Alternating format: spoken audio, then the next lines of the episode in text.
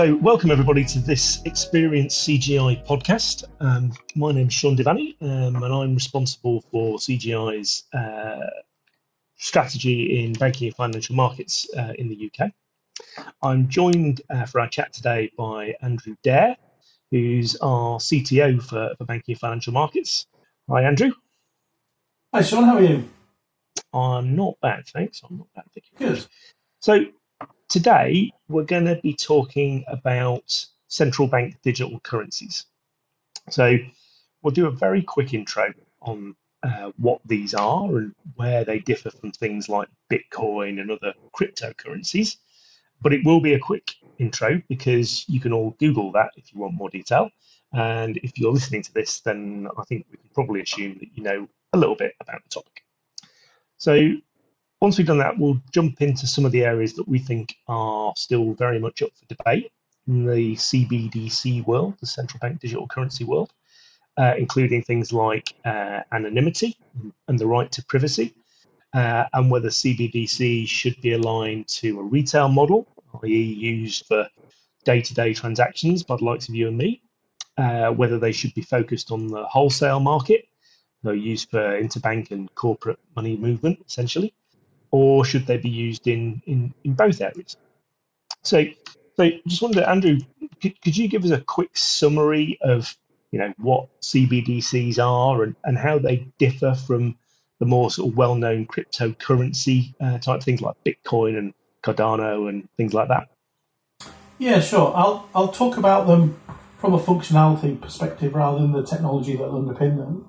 Uh, but basically, um, a cryptocurrency it's those things you're familiar with, as Sean says, things like Bitcoin or Ether or Dogecoin, one of the new entrants.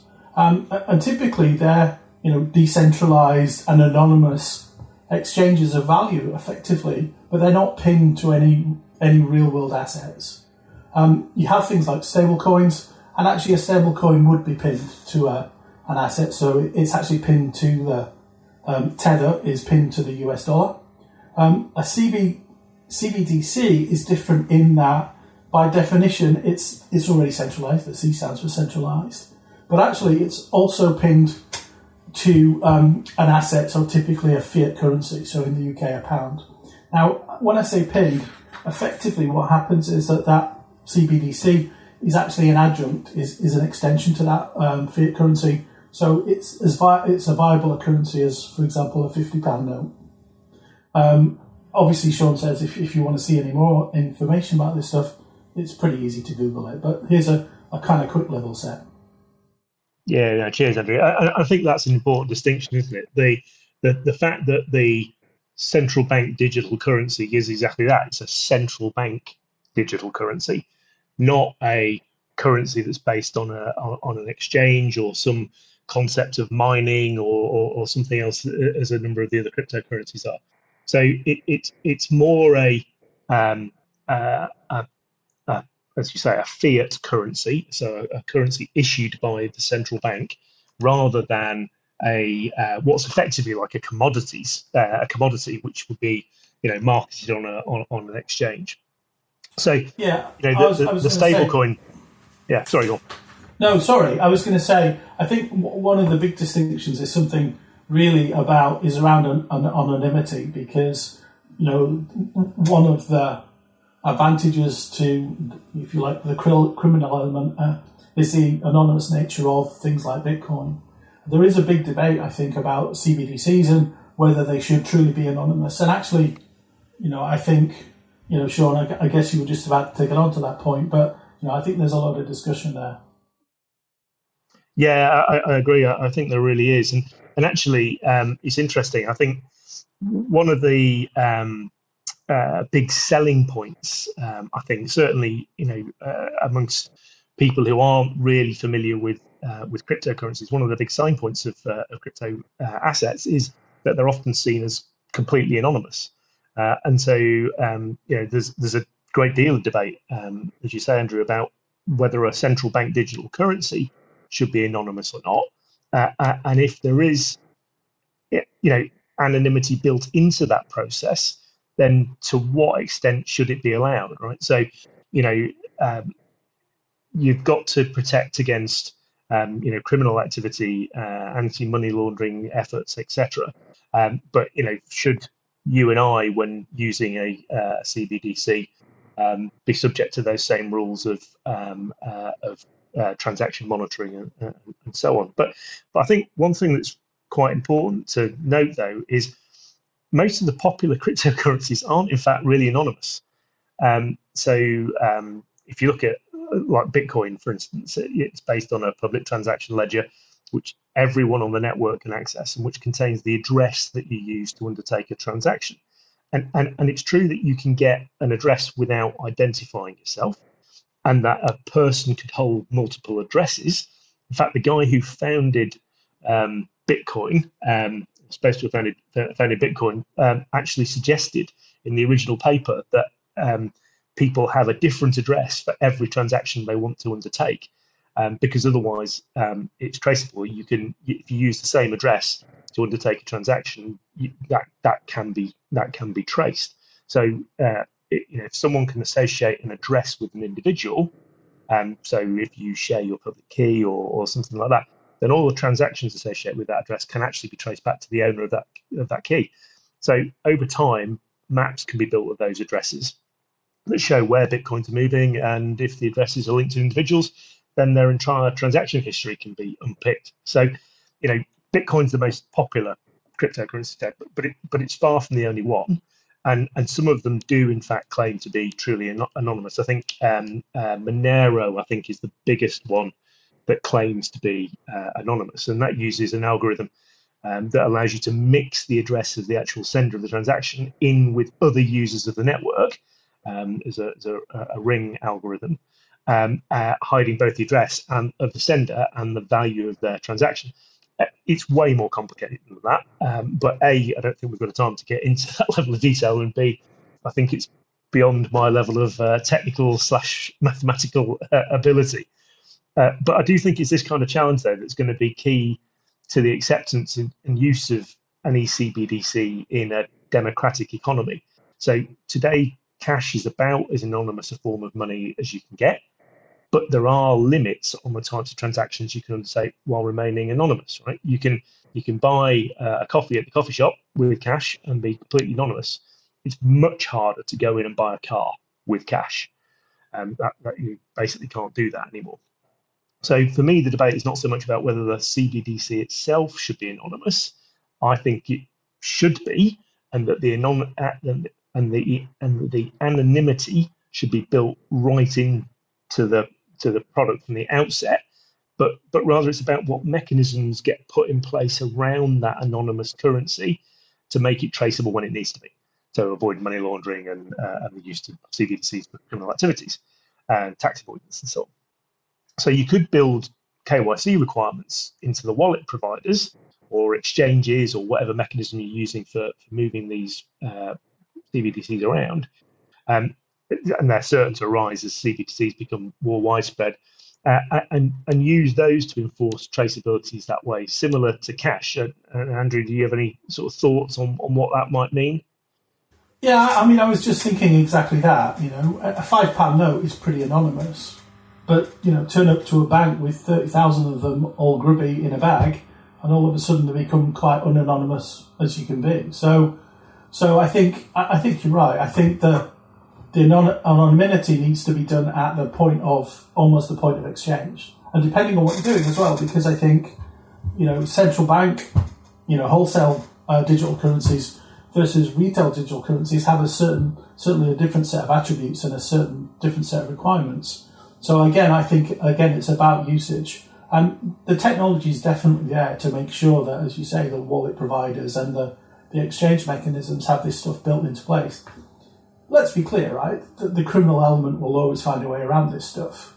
But actually, you know, for general usage, I, I think you know I think there's there's plenty to do there, and, and, there, and you know clearly there will be people advertising, you know, browsers that allow you to do um, crypto exchanges without having anybody knowing what's going on. That's always going to happen, and you need to legislate for that as well. But yeah, I, I think for for general usage, I think as you say, the technologies built into the exchange mechanisms are probably the easiest way to go. Um, but but I think you know it kind of takes you to um, you know talking about wholesale and retail differences and stuff like that. It almost kind of takes me to the point about so you know what's the point of a, of a cryptocurrency? You know, a, C, a CBDC. What, what what's the point of it? What does it give us over and above what we have have now? I, I think the other thing as well for me is is then how does it affect things like the the fiscal controls that we already have in place? So things like M1, you know, the amount of money slushing around in the economy, M2, you know, savings and, and, and held assets, stuff like that. You know, how are those measures affected? And how does the whole, uh, you know, the whole point of a CBDC affect, you know, the financial st- stability of a, of a country itself? Now, I genuinely don't know enough about the economics of that to, to have any real um, real thoughtful comment. But I think you know these are areas where people are investigating at the moment, and where and where some of the concerns are. I, I think also you know when we talk about wholesale versus reset, retail, I, would be very surprised if we don't end up with both wholesale and retail versions of um, CBDCs. Um, not notwithstanding if only to stop these kind of you know things like the Facebook coin, that kind of thing springing up um, so that you know at least um, central banks have control over their economies. Because let's let's be um, you know just to reiterate, the CBDC is an extension to the currency itself. So you know when I talked about M1 and M2, you'd expect those things to be included in the measures, and even things like quantitative easing that happened, you know, and, and talk of things like negative interest rates.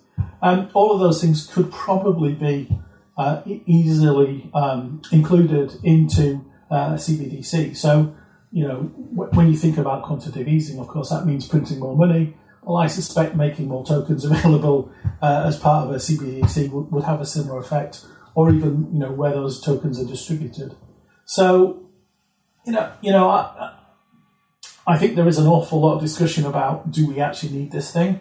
Um, my view is that actually, I think in terms of um, moving forward, and also making sure that you know we grasp the technology advantages of those things. We, we probably do, but I, I don't know what your view is, Sean. If you have a, any real thoughts about that? Yeah, I mean, I, I think you know some of the some of the debates that are going on at the moment around you know if you had a central bank digital currency and you had a run on a bank um, so, uh, you know, uh, I'm thinking if I look back to pre 2008, you know, the original sort of run on Northern Rock with uh, with people lined up around the block um, trying to get cash um, out of the out of the bank.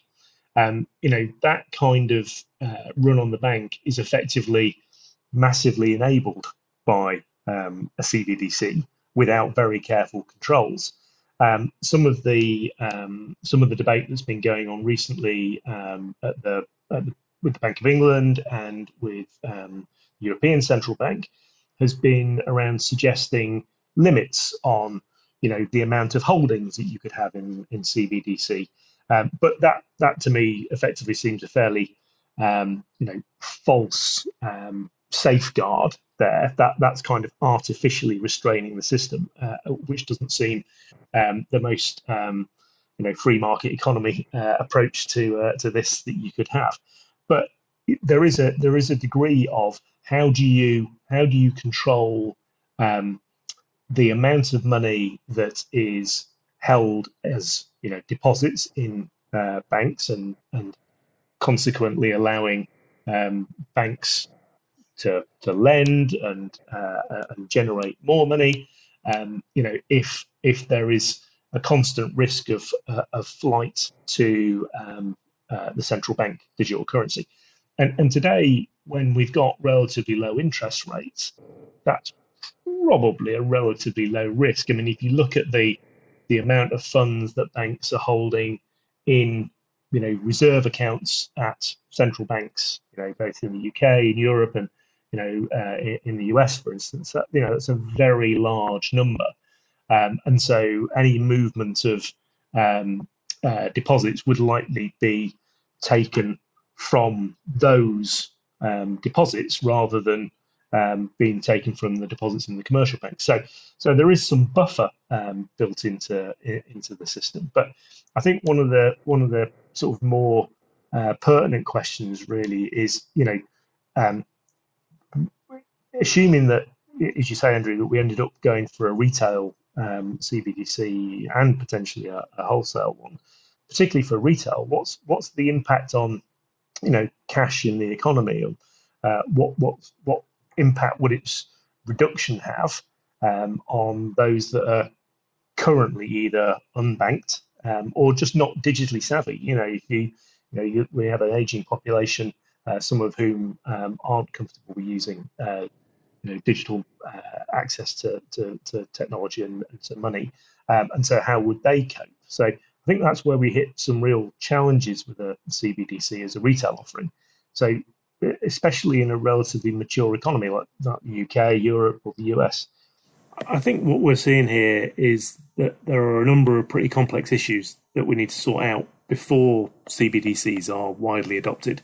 And for me, the fundamental question is who should be sorting them out? So, central banks will have a view on monetary policy, but probably not on privacy and on uh, anonymity.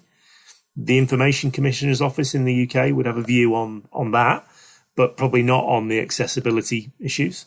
Uh, and then there's the whole sort of run on the banks question. If it turns out that CBDCs make it much easier for depositors to withdraw their money from commercial banks in the event of a problem. So it's great that there's so much debate going on regarding CBDCs, and, and at CGI we're looking forward to staying engaged in, in the subject and, and passing some of that inf- insight on to you in the form of these podcasts. So, firstly, thanks for listening. Um, alternatively, check out some of our other blogs and white papers on CBDCs, or feel free to just get in touch with either myself or Andrew directly if you want to continue the conversation. Thanks very much.